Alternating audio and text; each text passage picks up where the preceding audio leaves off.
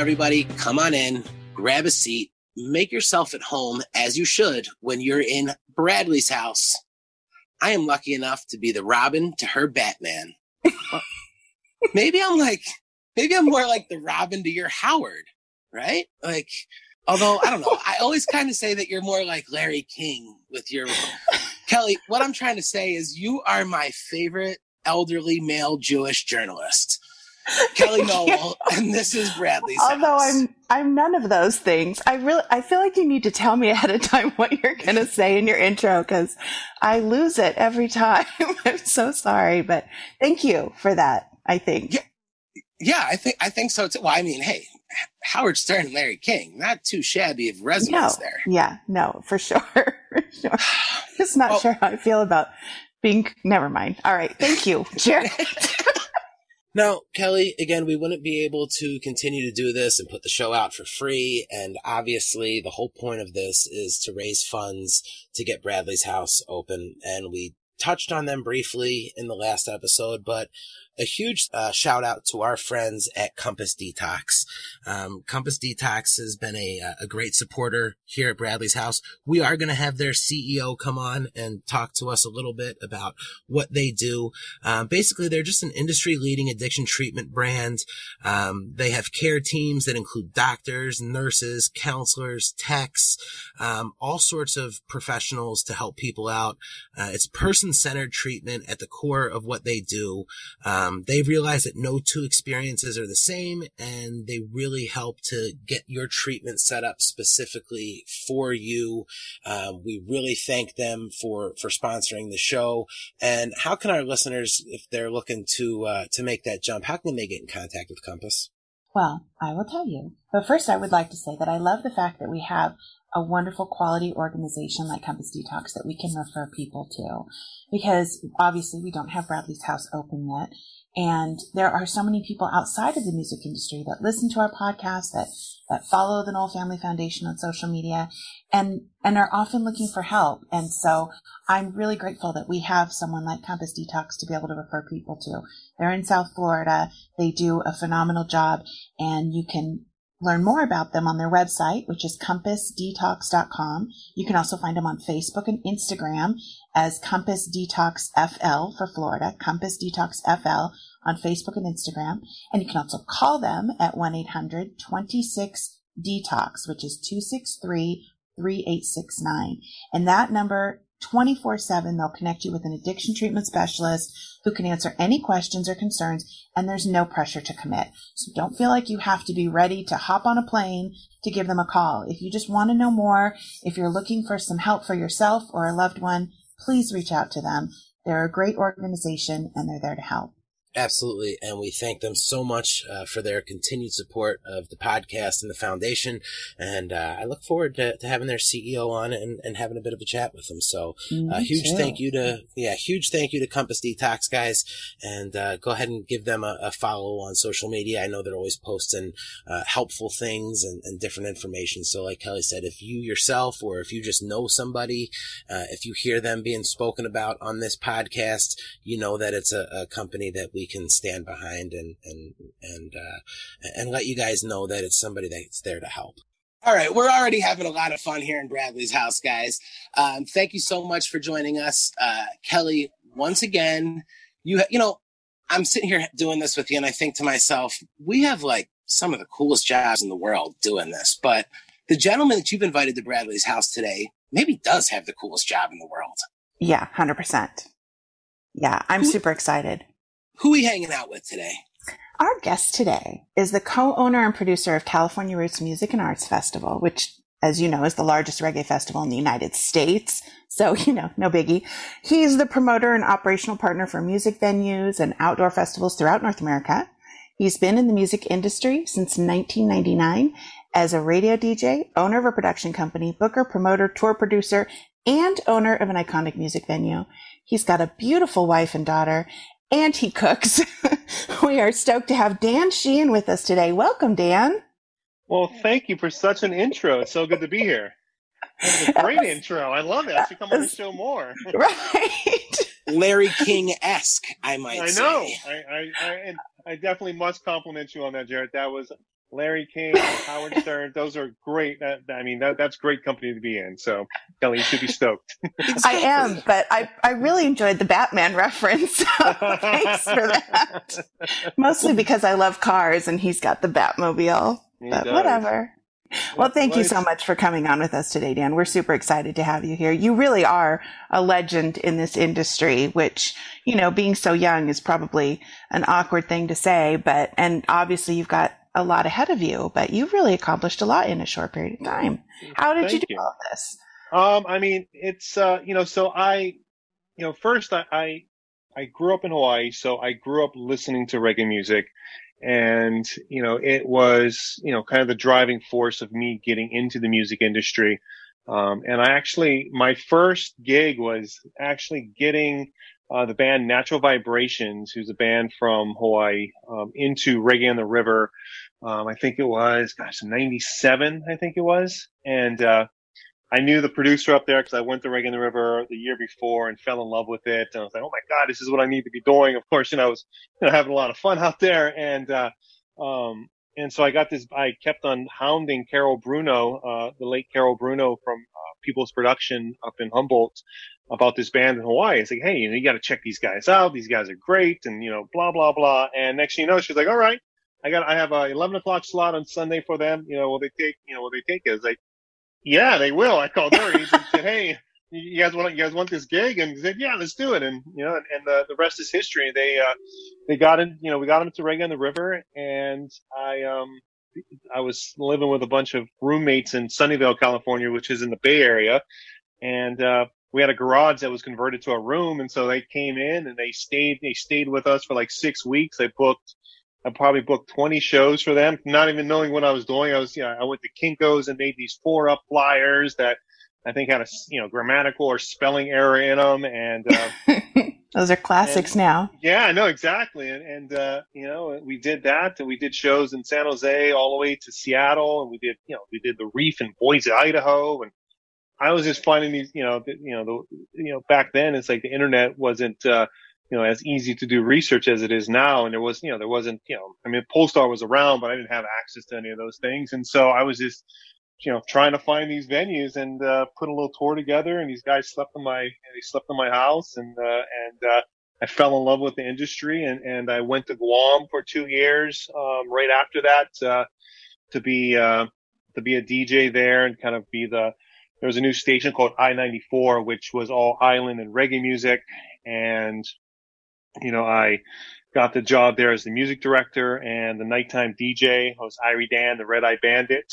And, uh, Um, nice. yeah, and so I did that for a year and a half, and you know, I played, you know, I played everywhere from you know Fiji to Slightly Stoopid to Sublime to you know Pepper and you know everything in between, and Lucky Dubé, and you know, it's you know, I had this whole thing called Marley Memories, and it was uh, I did it at eight o'clock, eight to eight thirty. It was all Bob Marley songs. It was uh, uh, Marley Memories, all the all the Marley. All the Marley tunes rolled up in one fat joint or something like that. And, uh, and uh, yeah, I, I fell in love with it and left Guam and came back to uh, California and uh, really just kind of jumped headfirst into uh, producing events and tours and and you know doing uh, other things to kind of keep building the companies and and uh, yeah, and just like I said, I just you know I'm fortunate that I, I I love what I do. I love this industry.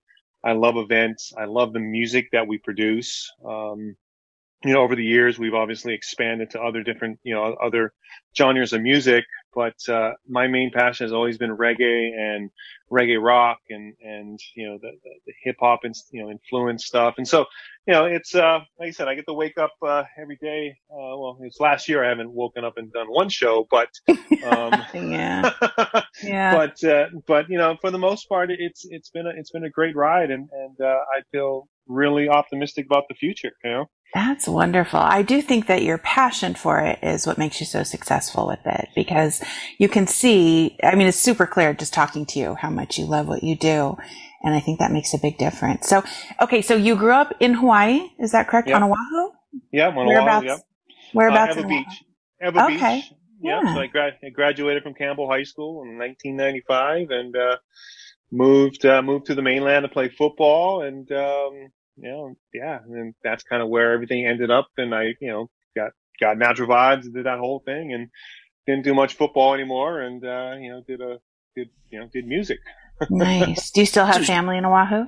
Um, my my parents uh, recently they moved probably like two or three years ago, so um, so I don't have any like you know blood relatives there, but I have you know lots of you know friends and and Of course. uh, people that I grew up with, and and you know Hawaii's been a huge influence in in kind of you know the direction that I took, and you know my love for reggae and and you know I was you know I I brought Revolution there first, I brought Soja there first, and so it's like you know we did a lot of sh- we did a lot of shows in Hawaii until I I realized that. uh you know, you make money on Oahu and then you lose it on the neighbor islands, you know, because it was just, it was so hard to yeah. get from island to island and, you know, kind of midway through our, our, uh, our time of doing shows in Hawaii, which was like 2002 to 2005, they started adding baggage fees and, you know, as you know, it's like, you know, bands traveling with, you know, I'm bringing, you know, a, you know, a, a nine piece band that has keyboards Oh and, gosh. and all of a sudden, like all of a sudden, these baggage fees are adding up to like a thousand dollars per, tr- you know, per leg of the trip, and uh, yeah. And it was it, it was hard. And like Aloha Airlines went out of business, and there's airline TW Yeah, that was A- sad. A- A- ATA that went out of business. Mm-hmm. All, all of a sudden, I just had I just had Hawaiian Air, and uh, and so prices went up, and and we stopped doing shows in Hawaii, unfortunately. But um, Oh. you know, yeah, but it's, uh, you know, we, I always tell Amy, it's like, gosh, I, I you know, if we could just do, you know, two shows a year on Oahu and like go in, make Mm. some money, go on vacation and, uh, you know, and, and Yeah, it's a good So, deal. Yeah. Yeah. So for those who don't know, Amy is your lovely wife who I adore. I've had the pleasure of working with her when we, uh, when the No Family Foundation took part in Cali Roots in 2019. Yeah. And I just fell in love with her. She's just wonderful. yeah, good choice She's awesome. there. She, she sends her love. And, uh, yeah, she sends her love and, and, uh, you know, my daughter McKenna who's going to be, uh, she's five and a half and she'll, oh my. she she turned six in June, and uh, I you know it's a little off topic, but I you know one of the things that uh, I tell everybody now it's like gosh the last Cali Roots she was at, which was you know 2019, um, to the next Cali Roots she's going to be almost seven. She, I mean she was four at the last one. She- Wow. she's not- you know it's like it's like it's three years between the last band that played Cali Roots to the first band that plays in 2022. You know, That's crazy. I know, I know. When you put it in perspective of yeah, and you put it in perspective of your child's age, it's like, oh my Mhm. god. So, and she, I mean, Yeah. they're kind of almost six, you know, going on 14. So, Wow. I know that. How about a, Yeah. a shout out? A shout out to Natty Vibes. Wow, that was awesome hearing that I, that you worked with them. Uh, anyone who's listening, if you guys haven't checked out Natural Vibrations, you, you need to after this podcast is over, of course, look them up and uh, and check out some of their stuff. That's uh, that's really cool. I don't I don't know if I've ever had a conversation with anyone about it, and that's how you got your start in the business. It's amazing. yeah, yeah. I mean, you know, those guys were, I mean, they were playing like graduation parties and stuff in Hawaii when I was growing up. Um, and I remember seeing them in like some backyard parties and, and, you know, I, you know, and I, and we just bonded really, you know, we just bonded and, uh, I, I've been working with them, you know, for a long, ever since then, you know, and so, you know, we still do some work here and there together. And I think they got the whole band back together now. Penny's back. And so it's, uh, they're, uh, they're good guys. And, uh, I think, uh, I always kind of joke. I think they kind of hit, I think they kind of hit like five years before like this whole like American reggae kind of scene kind of really took off to where it's at now, you know, cause I mean, their, their sound and their show was just, it was, it was, it's, it is so good, you know, so, um, and, uh, they're kind of like the OGs in the game now. Yeah, you can tell I've been in some rabbit holes in YouTube looking up different different reggae rack, and that's uh, that's how I came about them across them. Uh, I don't know, maybe three or four years ago. I started finding some old videos, and you know, there wasn't enough views on them for how good they Yeah. are. So just uh, just amazing that that you know that's how you got your start. That's really cool. Yeah. Yeah. YouTube's funny like that. I come across videos all the time. I'm like, really? Why does this only have 733 likes? And who's the one person that disliked this? Like, Right. who is this one person? I think it's the same person that just goes around I- disliking everything. I, I agree. I agree. I constantly wonder, like, wow, like there's like 20,000, you know, positive likes on this and there's one, one dislike. Huh. Interesting. But, you know, everybody, that's, Yeah. that's, that's the beautiful thing about music, you know? So it's all, exactly. all It's art. Yeah, Subjective, absolutely. that's for sure. Yeah. Yeah. Well, we we have a bunch of family over in Hawaii that have been there since the 40s. So for for for my family, Hawaii has always been like a second home because like the largest concentration of of our relatives in one area is all over there in Hawaii. That's Wow. nice. Yeah. Yeah. Which, which island? Oahu. Yeah, Nice. mostly Oahu. And then um, I, my favorite place on the planet is the North Shore of Kauai, which Oh. is yeah, just a beautiful, magical place. But Yeah. okay, so then so raised on Oahu, and then you did you end up over in Guam because of the the DJ opportunity, or were you there and then the opportunity came up? they brought me out there for the DJ the for the DJ opportunity. Um, and because I had a friend, you know, in, in Guam, there's like uh, there's you know two families that owned you know most of the island, and I had a friend that his family owned the radio station, the TV stations, and he's like, hey, you know, we're starting this new station, and and you know, and you know, I was you know I was what twenty you know 23 at the time, I think 24. And I was like, yeah, absolutely. You know, I needed a change of scenery, just kind of, you know, just kind of needed that, that, you know, that change, you know, which I think, you know, is so good for, for us to have. And, uh, sure.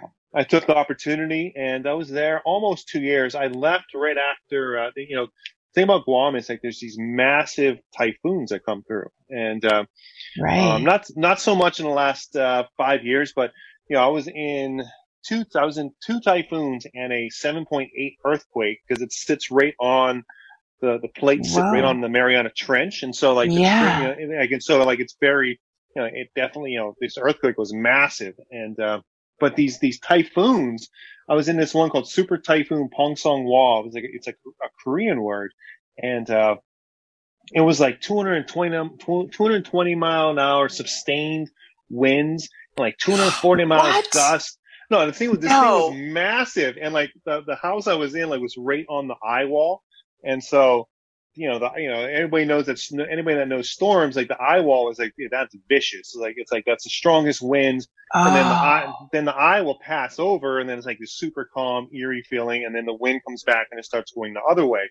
Um, and so we just got, I mean, the, you know, the, the village I was in just got wrecked. And I was like, you know, I, I'm, I'm ready to go now. I'm ready to go. And so, uh, yeah, well done. I went back to I went back to Hawaii and lived with my parents for a few months, and uh, then uh, moved to California with the intention of uh, you know starting uh, uh, my first company was Good Vibes Entertainment, um, and uh, yeah, started that. and that was in doing- Northern California, right? Why was in there? Northern California. Um, I had friends, and I mean that's kind of where I went after uh, after college. You know, went to you know the Bay Area, and then I had friends that were uh, in Santa Cruz and the Monterey area, and uh, I went to go live with them, and um, yeah, that's how I ended up here. And uh, now you know, we live, yeah, we live in Monterey, you know, so it's uh, Yeah, beautiful laid back vibe there. Probably very. Hawaii esque. Yeah. it is, it is, and so is you know, so is the house prices, same, you know, very similar. Yeah, exactly. so you felt right at home, I'm I felt sure. right at home. I felt right at home. Yeah. yeah so that's where you started Good Vibes Entertainment, and that's when you started booking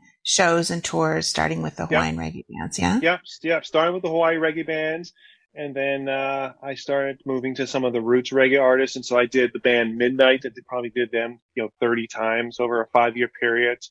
Um, and yeah, just, you know, started doing a lot of the root stuff because no one was doing it in the area. So it was easy for me to kind of push my way in because, you know, it's like in the, you know, in the, you know, the, the music business, it's, you know, it's like, it's hard to like go into a market like Santa Cruz, which was a very established market and get some of the acts that, you know, I wanted to get because they were playing the Catalyst or they were playing Lucaville.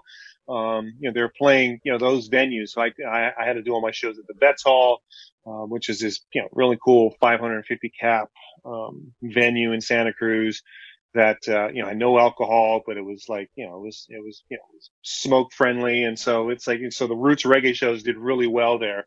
And, uh, so we did a bunch of those, did a bunch of Anthony B shows and Barrington Levy shows. um, you know, the Mighty Diamonds and the Itals and, and, uh, and then I started working with, uh, Moss Jacobs, um, you know, who, uh, who did, uh, Bob Marley days in San Diego and Long Beach. And, uh, and, um, and now he's, you know, he's with you know, now he's with Goldenvoice. But, uh, we started doing a, a, an event called Santa Cruz Days, which was kind of the spin off of the Bob Marley days down south. And so they would do, you know, they would do, uh, Long Beach, President's Day weekend, and then San Diego would be President's Day. And then that following week, that package would work its way up north. And then we would do Thursday or Friday in Santa Cruz. And then Sunday, it would go play the Bill Graham Civic or, um, uh, Kaiser, um, you know, the Oakland venue. And so, and so we did that for a few years. And, uh, and then, you know, those, those kind of went away and, uh, we just, you know, started doing shows in Hawaii and, and, uh, booking, uh, you know, booking you know, various venues through the, you know, through the West Coast.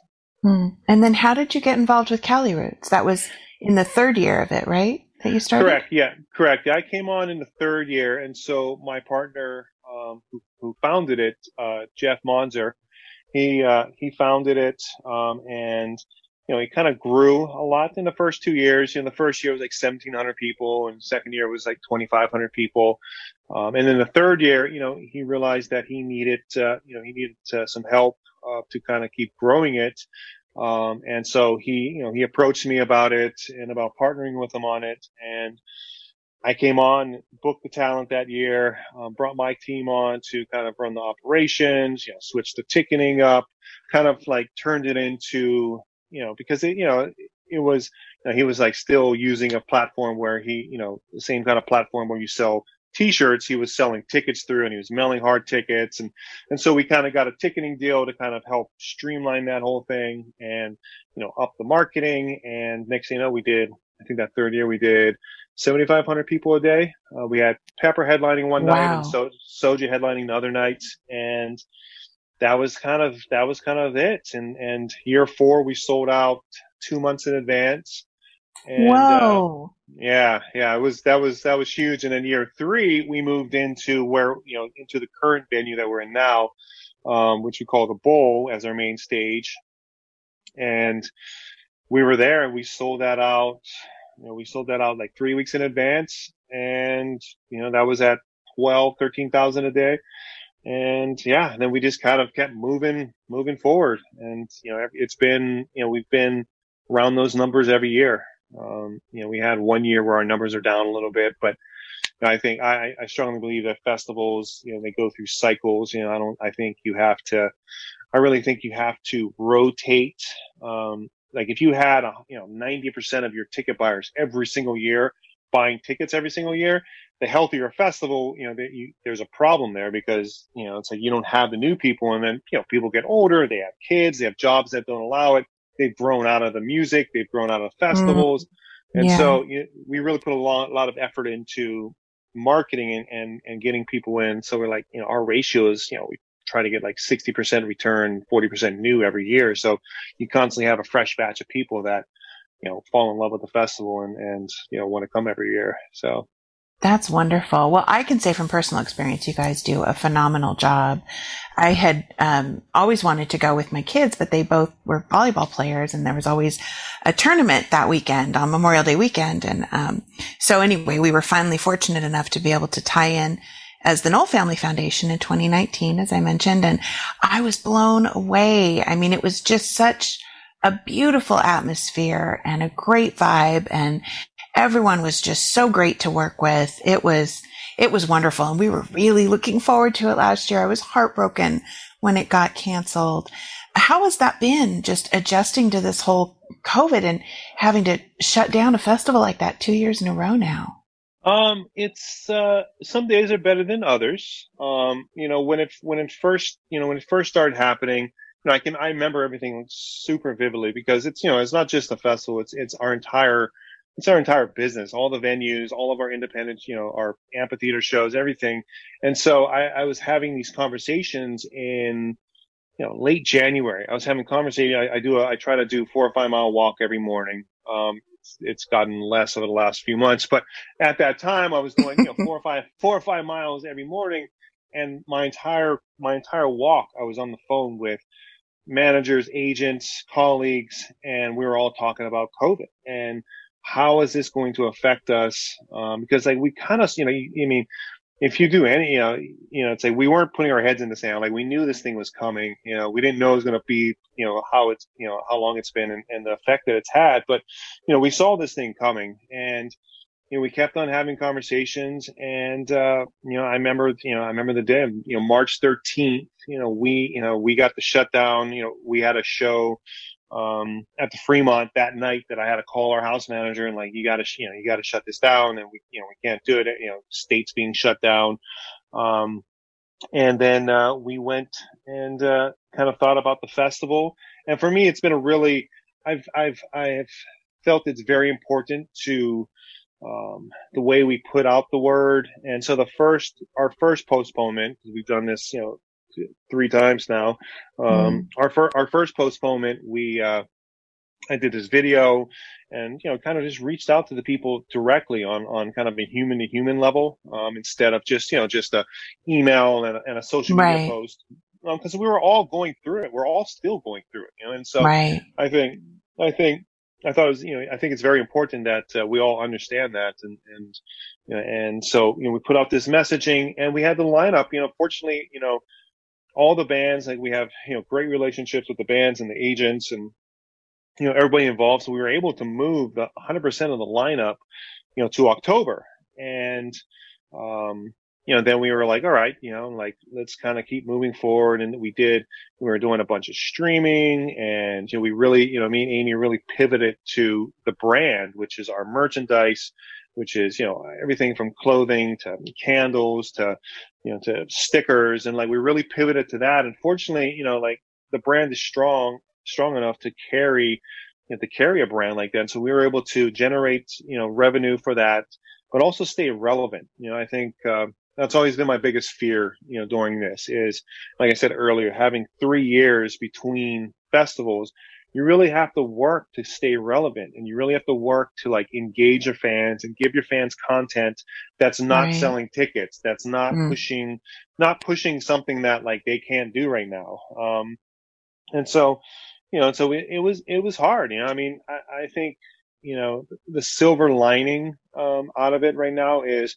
the the time that uh you know i've been able to spend with my daughter you know and like it's you know, any other any other summer, I would have been, you know, I would have been traveling, you know, because you know, you know, I helped produce Levitate on the East Coast. I would have been out there for three weeks. I would have been, you know, we have, you know, Avila Beach, which is, a, you know, where we do our outdoor shows. We have, you know, five or six of those, you know, from, you know, from May to October, you yeah. know, and, and plus, you know, just kind of, you know, going to shows and hanging out with friends and, and, you know, doing what you do, you know, and, to not have that and have this shutdown, like I've had the, the time I've spent with her is it's priceless, you know, and I, uh, which kind of has made me kind of rethink our approach to, you know, what we're doing, you know, and you know, sure. maybe we don't, maybe I don't need to be traveling all over the place to do shows. Maybe we just focus on Monterey, Avila, and San Luis Obispo, and we're good. And we just, we don't have to expand into other markets. We don't have to, you know, because like you know, you know, spending time with family, it's it's you know, it's so valuable, and uh, you know, I, and it was it's been that part's been great, you know. Um, like I said, you know, definitely some days are harder than others. Some days it's like not recently because I, I feel there's like a light at the end of the tunnel. Like we still have a long road to get to that light, but uh, I feel like we're getting closer, you know, with the vaccines and cases going down and just kind of, uh, you know, just a better direction that we're going in.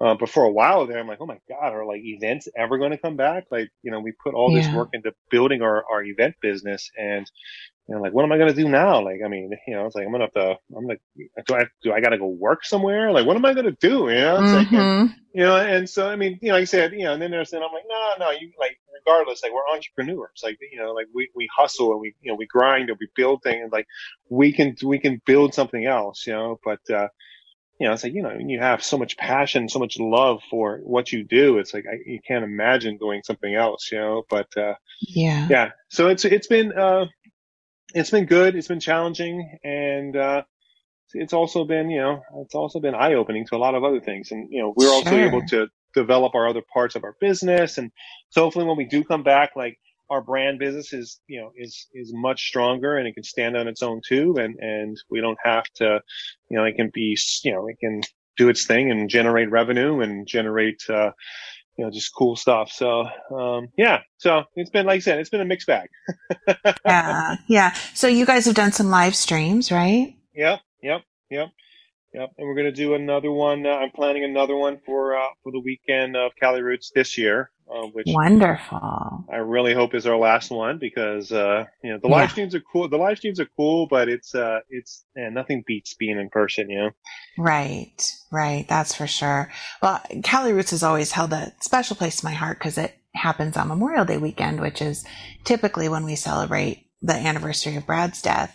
But he died on March 25th, which was Memorial Day weekend that year. May. And, I'm sorry, May. You're right. Yeah, May he died on May 25th, which was Memorial Day weekend that year.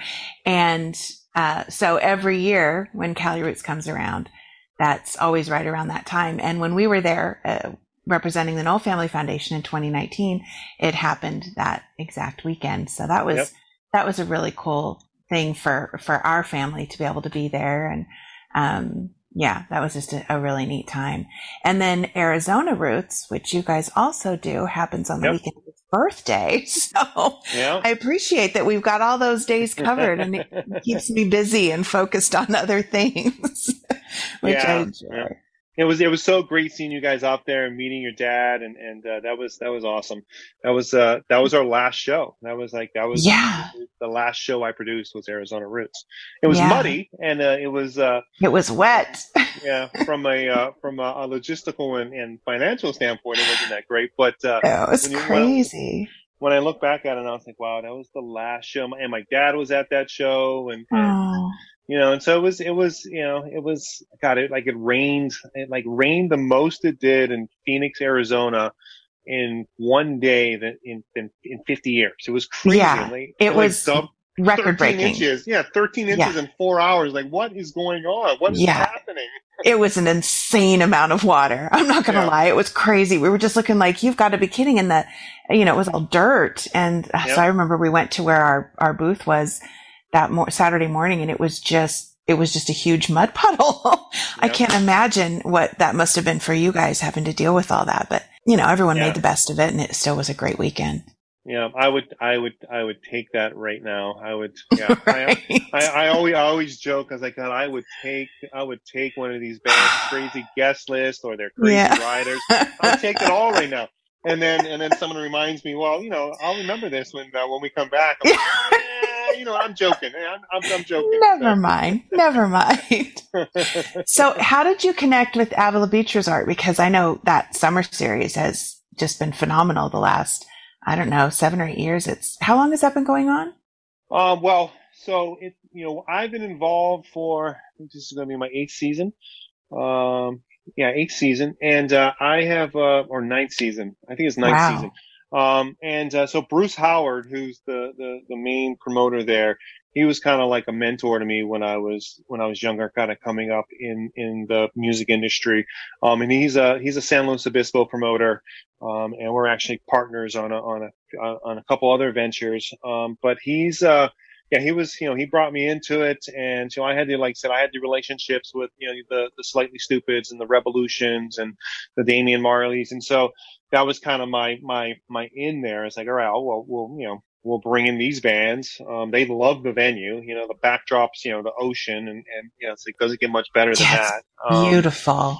Yeah, yeah, and uh, so we, uh, yeah, so we started doing shows there, and you know, like I said, we've expanded. Like I'm doing a lot of country shows there now. Like you know, I probably have when we get back to it, you know, we probably have five country shows lined up in the next, you know, once we open back up. Um, we did, uh, you know, we did social distortions there, you know, social distortion, Mike Ness. I can remember, I can remember backstage all of a sudden, like, who is that swimming in the lagoon behind stage? And there's Mike Ness swimming in the backstage. and it's like, you know, who I actually, who actually I randomly, I just introduced my daughter to today because she was, you know, she was like, I want to listen to like something a little bit more with edge. I'm like, all right, let's put some social oh, B on, you know? So nice. Yeah, Good choice. Yeah. yeah. yeah. So she was, she was rocking out to that. And, and, uh, we did, uh, we did a Flogging Molly Dropkick Murphy show there that, uh, was. Oh, wow. So fun. And, uh, yeah, so we, Avila's been great to us. You know, that's one of those shows where, majority of the time, like we take, uh, you know, me, Amy, and McKenna go down. We rent a little, you know, little Airbnb across the street,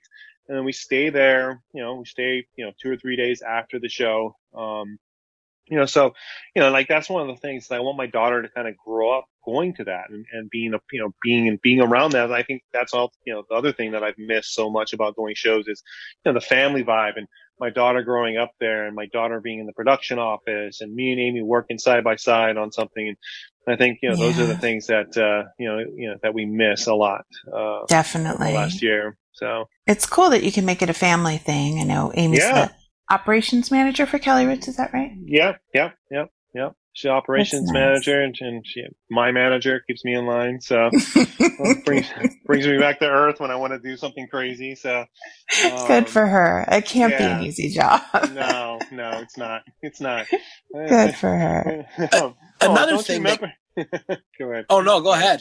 No, no, no. I was just gonna. I was just gonna say it's like she always. She always reminds me. Don't you like? You remember you said you didn't want to put that in the budget. I'm like, yeah, you're right. You're right. I don't. You know, well, tickets are selling well. Ah, you know, you, you said you don't want to put down the budget. I'm like, you're right. You're right. All right, we won't do that. Yeah. Keeps your feet on the ground. Yeah. Yeah, got to. Someone's got to. Another thing that can't be an easy job is getting these lineups set up. I know that every year as fans, we wait for the Cali Roots lineup to come. And it's almost like when the coach posts the lists on the locker room wall of who made the team, you know, you're s- s- Yep. going through, making sure, oh, yes, yeah. All right. I, Yeah. I mean, how difficult is it at this point that Cali Roots has become such a big deal to these bands that sometimes you probably have to leave people out that you, you don't want to? Yeah, I mean that's uh you know that's uh that's definitely uh that's a definitely a common thing that we uh unfortunately have to deal with at times. Um I think uh you know it's you know building the lineup has is definitely uh one of the funnest parts of it. You know, I have this giant whiteboard and I have this, you know, I kind of like kind of place everything. And, you know, for me, I feel, I feel it's really important. Like the days matter, like who's, what, who's playing with each other on the days, you know, cause then you can look at different collaborations. You can look at how does it flow. It's like making a mixtape, you know, and, Mm. you know, it's like those old school mixtapes where you're like, you know, you put the little, you put the tissue in the holes and like, so you can record over it, you know, and like, and like you making, you're making these mixtapes, you know, and, uh, Okay, not so old school. Thank you very much. It's funny you say that though, because I was thinking, I'm like, man, he's putting together these festivals. He's probably sitting at home right now, coming up with the coolest fucking playlists in the world, just Yeah. booking his own festivals. Yeah, Um, I'm yeah. sure. So I'm sorry. Go ahead. No, it's and so I uh, we put it we put it all together and uh you know and then we just start sending out offers. And and the good thing is for Cali Roots, you know, the fact that we're earlier in the season, you know, being over Memorial Day weekend, like most of these bands have turned it into a one off, you know, so a lot of them are either flying in or they're renting the bus for the weekend or they're coming in 17 SUVs um and uh, you know, I mean, it's yeah, some of the, some of it's crazy, but uh, you know, and you know, then we just kind of, you know, a lot of times we there's a bunch of bands that have been elusive that I've not been able to get, which um, I just you know, I, I like Fat Freddy's Drop out of New Zealand is one of the bands I've been trying to get for years, and uh, I just can't, I can't get it. Either my offer's not enough, or they just don't want to travel to the U.S. Which you know, I mean, Mm. you, you do great business in the in Europe and and New Zealand, and you know like, why you know sometimes the U.S. isn't the biggest market, you know. So Sure. um, you know, Manu Chao is another one that I would I would love to book. Oh, yeah. uh, and uh, we've actually put offers in for him, and he's just he just doesn't work right now. And so, um, you know, there's definitely a couple acts I would love to get. Um, and uh, you know, this year I'm like, you know, excited that uh, you know we have Jimmy Cliff, you know. Um, and you know we got Ice Cube on it this year, you know, which I I, I felt like Damian Ice Cube kind of like went really well together, you know. Um, Yeah. you know, kind of like that urban kind of that urban trip. And so, you know, I think it's, you know, it's kind of this combination of how you kind of piece it together, you know, and, you know, one of my least favorite parts about it all is, is the billing, um, which, uh, uh, if I have any of my manager friends or agent friends listening, I, I you know, they'll probably call me and give me shit about, oh, I'm sorry. Um, give me a, give me, give me a hard time about it, but, uh, No, you can say shit. okay, I can say shit. Great. Thank you. Um, I said fuck. no, damn shit. All right. Um, you guys are awesome. um, but nah, you know, it's like you know, the billing part is one of the hardest parts. You know, um, it's like everybody wants to be billed above another, and I have, Right. I have little, I have literally have managers that will get out, they'll print out the poster, and they'll get their, they'll get their ruler out, and they'll measure it. You know, like they measure the name, make sure it's the same size as the other band, and and uh, Wow. it's yeah, it's pretty, it's pretty common. It's it's comical, but uh, it definitely uh, there's a there's a few weeks there when I'm dealing with the billing that uh, definitely drives me crazy. You know, so. Mm, I'm sure. Now, all the, the acts that you had planned for this year, were you able to secure them all for next year or is it going to be different? Uh, most of them. We uh, we had to replace one of our headliners, so uh, Stick Figure couldn't um or he couldn't uh, he couldn't do it this uh for next year. Um, we had a had another engagement, um, you know, Mm. wedding or something to go to, but um. So we replaced. They were going to replace it with uh, with another act, uh, which we'll be announcing in probably three weeks. Um, and um, you know, Jimmy Cliff, he's on it, but we we're not able to announce it yet. So um, so, but most of other than that, and we added a Thursday, which we have, uh, you know, Dirty Heads are headlining on Thursday, and uh, we have, you know, we have a couple other acts in there as well. Um, and so we added the Thursday to make it a four day festival. Why not? You know, so Yeah. um, you know, That'll be interesting. So this will be the first time, right? yeah, it's be the first time it's four days.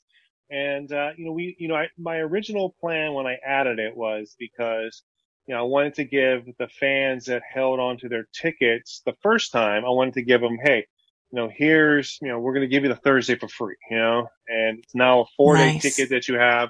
And so that's kind of how, that's what it turned into. And, uh, you know, I'm, I'm extremely confident, um, that once things open back up and festivals are happening again, that we'll see record sales at these at these events. Um, I mean, it's just people are there's a pent up demand. Um, people, Yes. I No think, you doubt. know, there's like an appreciate much more of an appreciation. I think a lot of people appreciated it, but I think even now it's just like God, like you know, at at any given moment, like I mean, live music was taken from us, you know, and it's just like I mean, it's which is crazy. Like none of us thought that what what we're going through right now could happen.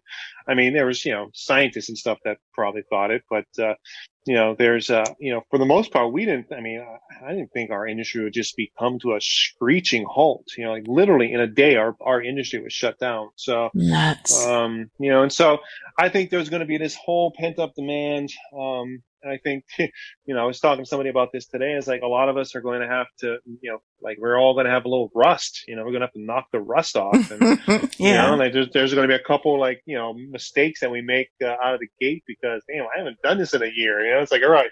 You know, it's like, it's like, you know, it's like when you don't ride a bike for a year, you know, it's like you, you can still ride it, but it's like you're a little shaky. You're like, all right, let me, Sure. let me get back on this. And, and, uh, you know, I think even the bands, like, I was, I was, I was joking. It's like, I think like rehearsal space right now is going to be in super high demand because like all these bands who haven't played in a year, let alone seen each other in a year, will have to like get back to playing live. And like, you're going to have to like, get your show back. You're going to have to get your chemistry grooving again.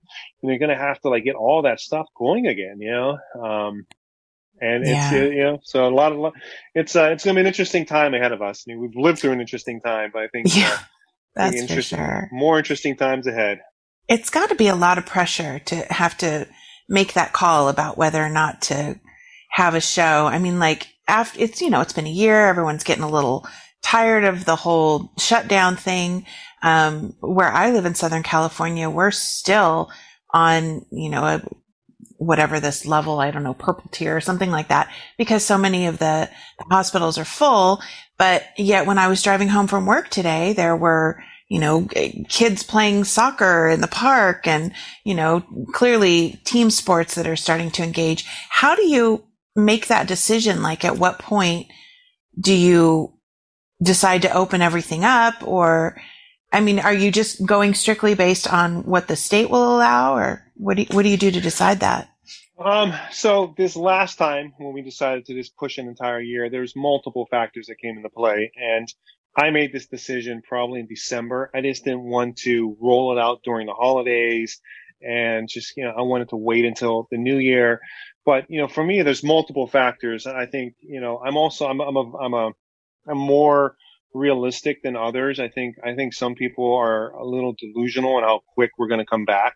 Um, I think you you know it's like the reality of it is like we're going to be you know COVID's going to be with us you know forever. It's like it's just a matter of we're going to be living with it, like we live with the flu, you know, and right, um, you know, and and so things, even though things are getting better and the vaccines are rolling out, you know, quickly, and you know. Pe- people, you know, things are going down.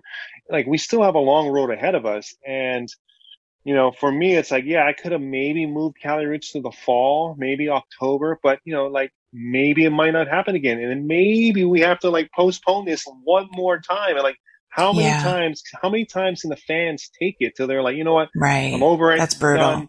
Yeah, give me like just give me my money back. I'm I'm tired of this and like let's just you know like you know and and so we decided not to do that. I also like felt that if fall does open, like do I want to be a part of the, the experiment of uh, of one of the first festivals to be open? Like eh, I don't think so. Um, Right.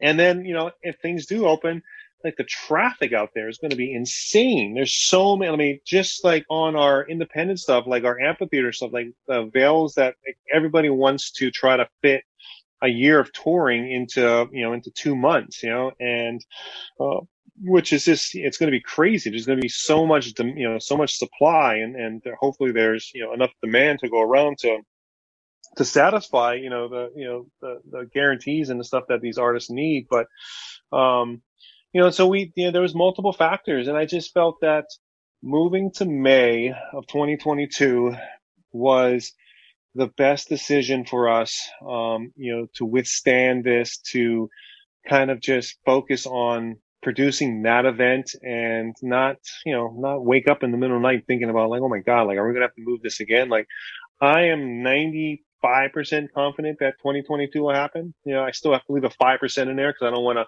set myself up emotionally and, and, uh, you know what I mean? I still have to have, I still have to have a caution. I still have to be cautious because, you know, it's like, I mean, nothing's guaranteed right now, you know, and Right. so, you know, and, uh, so yeah, so we made that decision and, you know, I, I, I stand, I stand strong with it. I think it was the right decision. And, um, you know, I've talked to a few agents and they're like, you know, we use Cali Roots as an, as an example to other festivals that like, this is probably what you should be doing.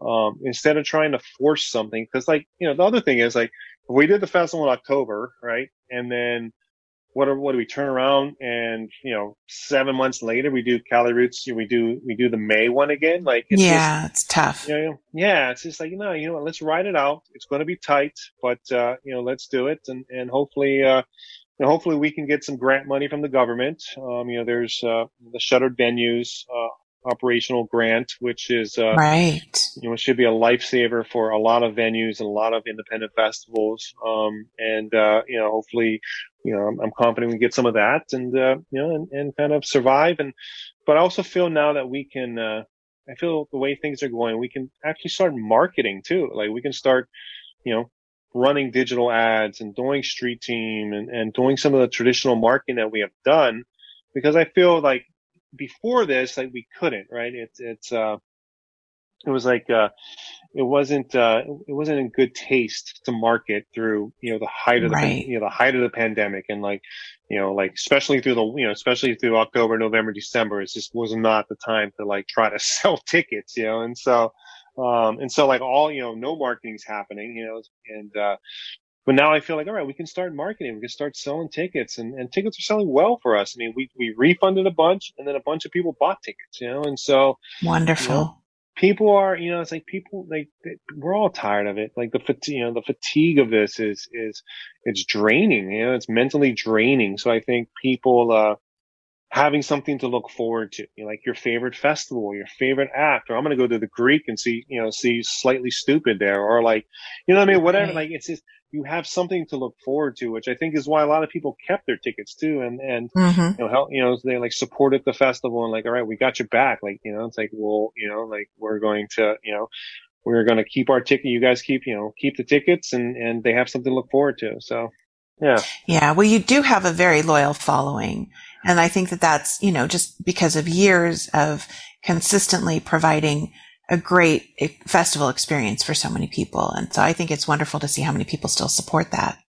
Yeah, no, I, I agree. And that's, that's, I think, you know, there's other festivals that have you know similar followings, but I think that's definitely one of the things that has kept us alive and kept us you know kept the festival strong is is the loyal fan base that we have. I mean, the fans, you know, they they you know they they love Cali Roots and and they have supported it for years, and you know the bands love Cali Roots, and and it's just it's a really good um, synergy that uh, that we have going, and I think it's. Uh, something that well, I really do believe that we're going to come out even stronger on this um, when Yeah. things do open up. You know, While we're on the topic, if people want to get more information about Cali Roots or grab some merch, where do they go to do that?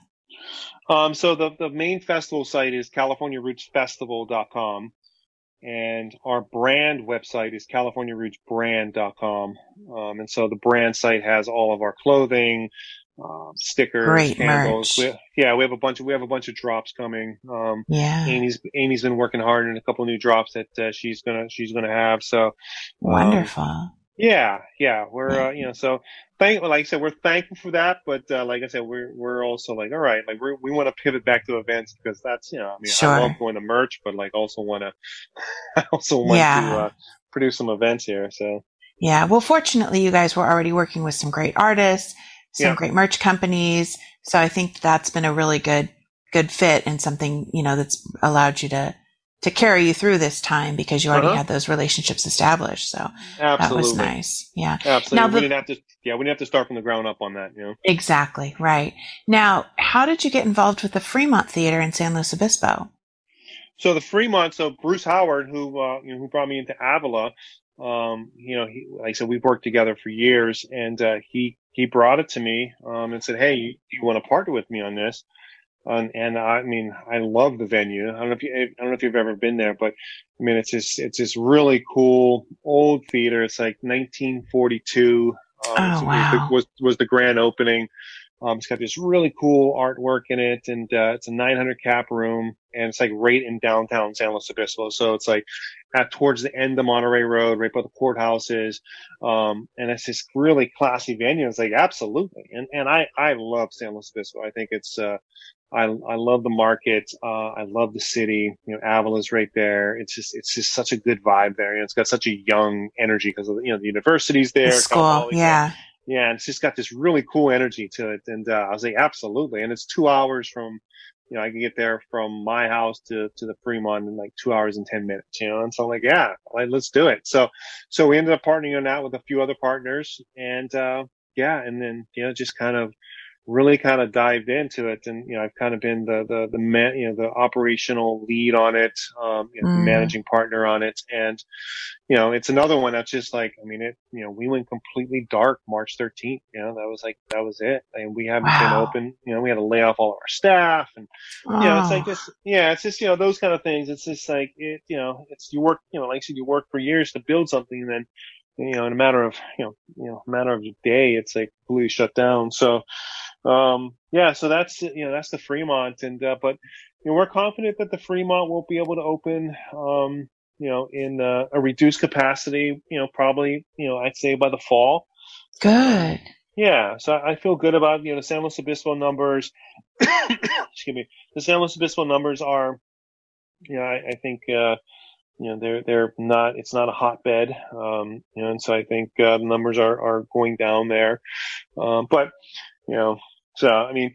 Yeah, I always joke. I was like, you know, I want these venues to open, but like, I also want schools to open. I want my kid to go to school, you know, right. for many for many different reasons. You know, it's like Sure. I was thinking that earlier when you were talking about how great it is spending all this time with your kid, and I'm sitting here like, maybe I'm a horrible person because I would do anything for my kids to be back in school full time right now. Oh, No, don't get me Um, wrong. I don't get me wrong. She was, you know, she, I, I, I, uh, you know, it, it has been great, but like I, uh, I look forward to. I mean, she was supposed to start kindergarten, you know, and uh, you know, Wow.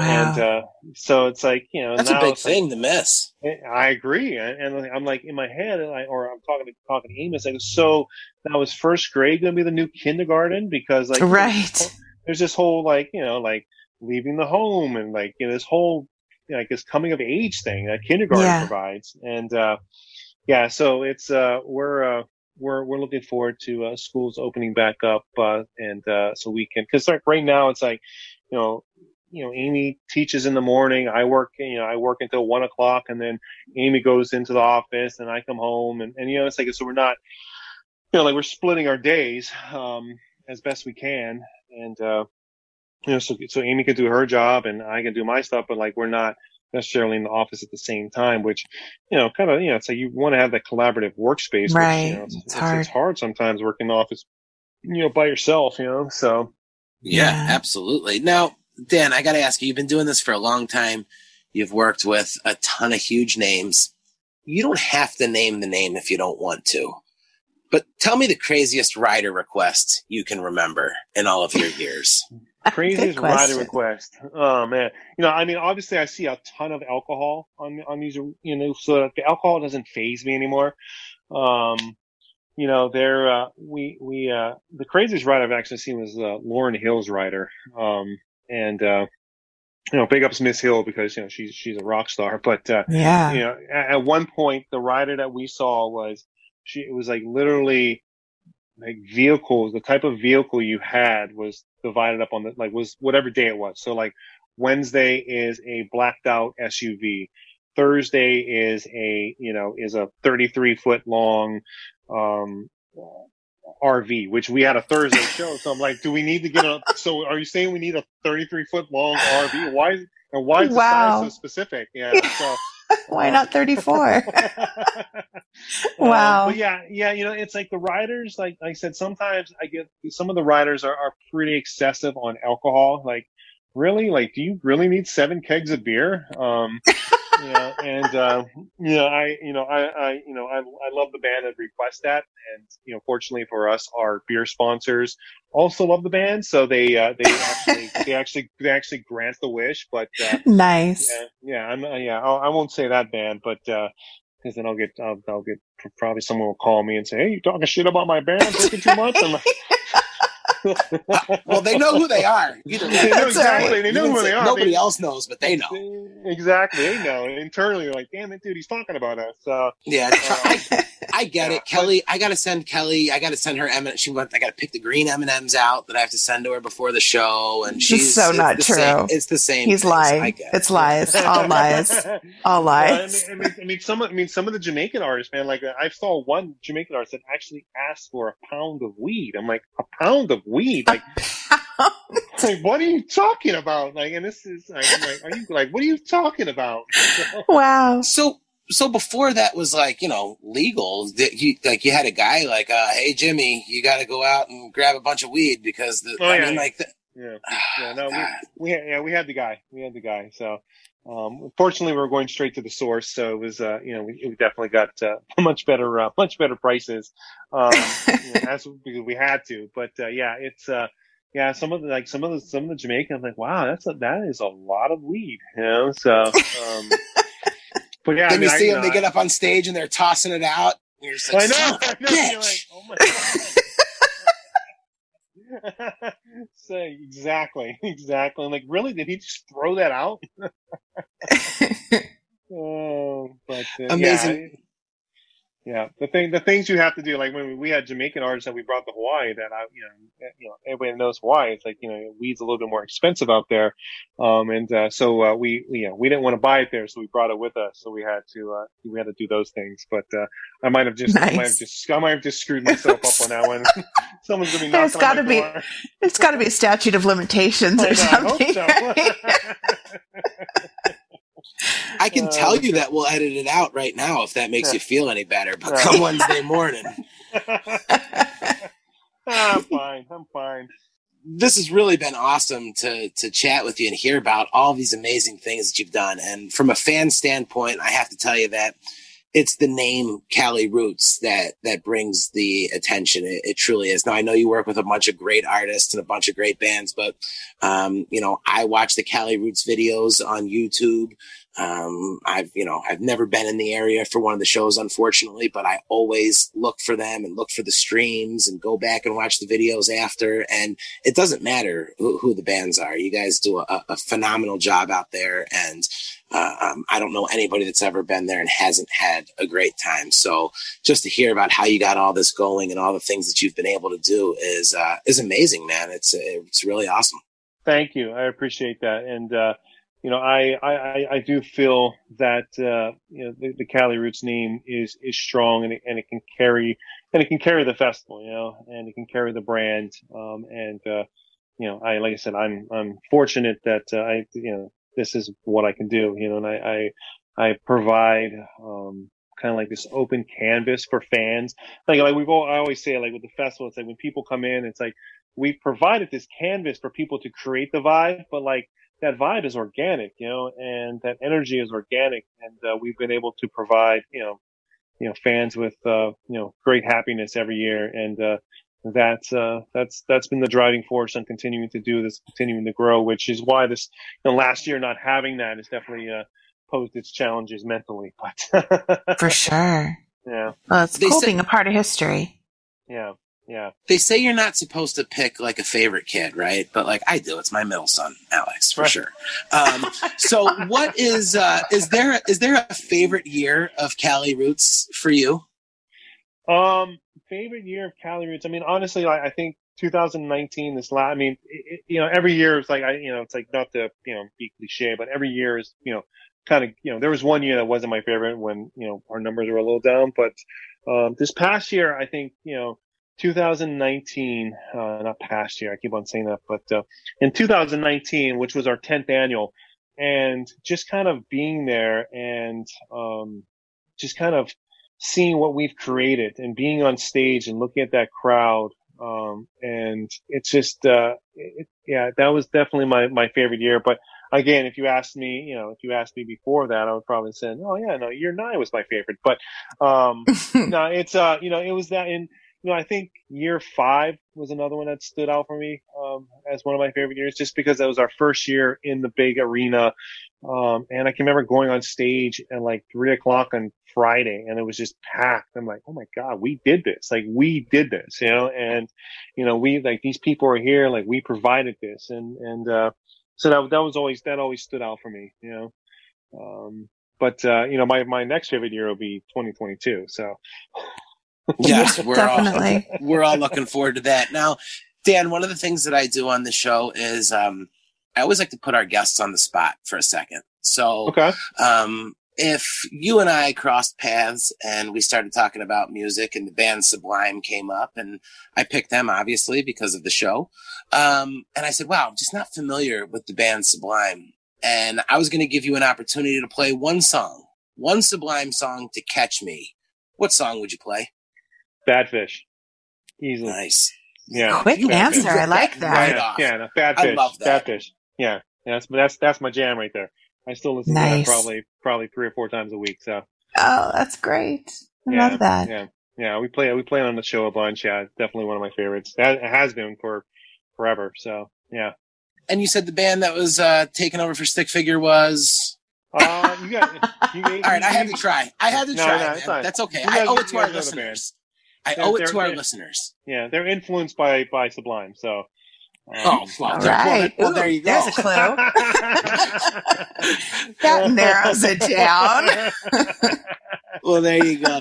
Uh, Dad, this was absolutely awesome. And uh, Yes. the only the only other thing I can ask for you is that at some point you come back on to chat with us again because uh, I'm sure you're going to keep promoting awesome shows, and uh, you know we'd like to have you come on and chat with us and tell some stories and let everyone know what you guys got going on. I would love that. I would love that. Thank you guys so much for having me on. I've been, Thank I- you. I've been, I've been doing more of these podcasts, and I absolutely love them. I love, uh, I love talking and uh, you know, talking. You know, like I said, when you're passionate about something, it's so easy to talk about and just kind of flow. Right. And uh, and so, thank you guys for for uh, reaching out and, and uh, having me Wow. on. It's been a it's It was been my a- pleasure. A real treat for us, definitely. You guys are doing great work there. Keep it up. Thank you guys. Thank you. Appreciate it. Thank you. Wow. Um, another awesome conversation from somebody who's done some amazing things. I mean, can you imagine how awesome it must be? And I guess he talks about how tough it is, but how cool must it be when your job is to just watch these awesome concerts all the time? Yeah, that does not suck. Although, honestly, I mean, I'm sure there's a, a whole crazy side of it that balances it out too. You Of can tell he loves what he does, and that's so cool. Yeah, very cool. Yeah. Yeah, it was really cool. So, uh, Kelly, thank you for, uh, for once again setting up a, an amazing guest for us. And, Uh, I know that everybody is going to be looking forward to Cali Roots in 2022. Yes. And Dan had mentioned that Stick Figure is not going to make it and he's going to be replacing them. There's going to be an announcement coming up. So let's have some fun with this, Kelly. I think that's a great idea. So he did say that that announcement will be coming in a few weeks. So I think that well, I shouldn't say I because let's face it, it was Anna's idea, our wonderful producer.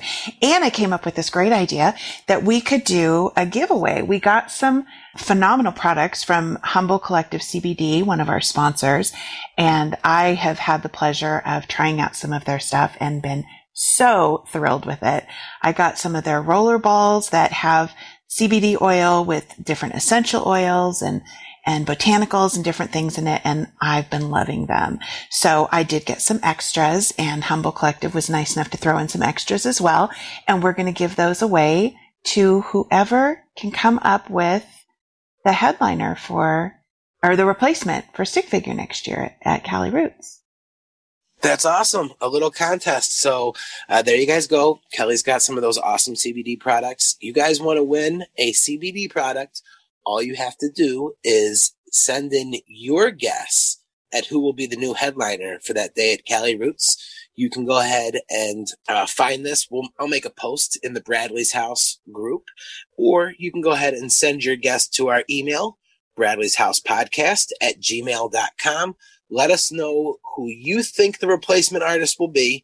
Now, if we get a few folks that have the right answer, we'll go ahead and put you guys into one of those uh, uh, random generators and we'll pick a winner out of there. Uh, so go ahead and send over your guests. Let's have a little fun with this and uh, get ready for Cali Roots 2022. I think that sounds great. And I'm so excited for you guys to try these roller balls. The four that I've got, there's one for sleep. There's one for relaxation, um, and anxiety. There's one for energy. There's one for headaches. Super awesome. Little roller balls, bottles that you can stick in your bag or stick in your car or wherever you're going to need them. And, um, they're just, they're phenomenal and they really do work really, really effective. So I'm excited to give all four of these to whoever comes up with the right answer. Do do I do I get to play? No, you don't. Sorry. All right. Well, that was so much fun talking with Dan. He's such a great guy. He and his wife Amy, just a phenomenal couple, wonderful human beings, and they're doing so much for the music industry. I think we all owe them a big, big thanks for everything that they do. Yeah, absolutely. So uh, Dan mentioned where to check out all the information on Cali Roots. Um, they've got a lot of uh, cool different streams on their YouTube, and they're selling some merch. But if you guys want to pick up some merch to go ahead and help out the show and the Nowell Family Foundation, um, there's some shirts that I saw Jen post in the Bradley's House group today. Um, there's some awesome women's shirts. And I guess as we're having this conversation, it's International Women's Day. So uh, you guys have those awesome tank tops. Um, of course, there's hoodies, hats, stickers. Uh, guys, every bit of what you purchase for this merchandise goes directly towards getting Bradley's house up and built. Um, so please go ahead and check out the NowellFamilyFoundation.org. That's why we're doing this podcast. We come on once a week.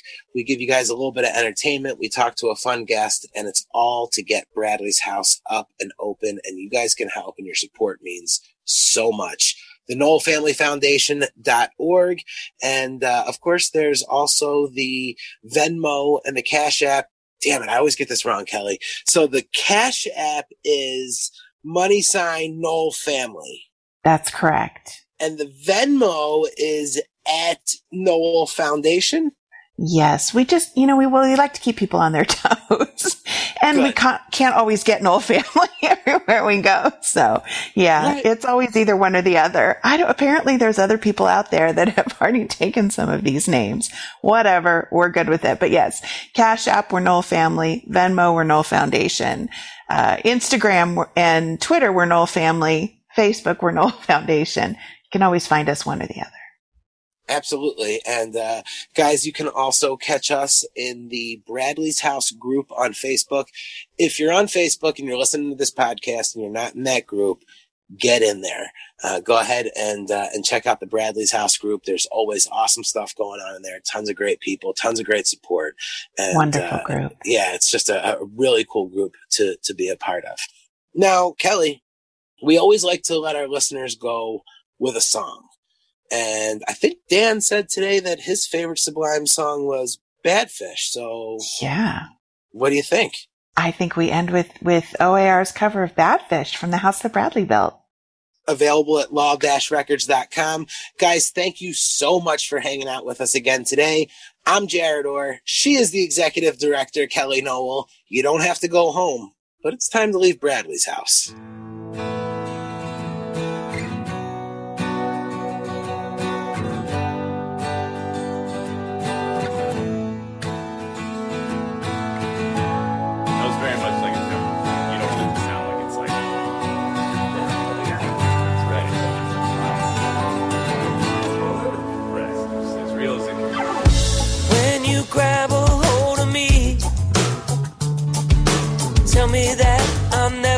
Set free.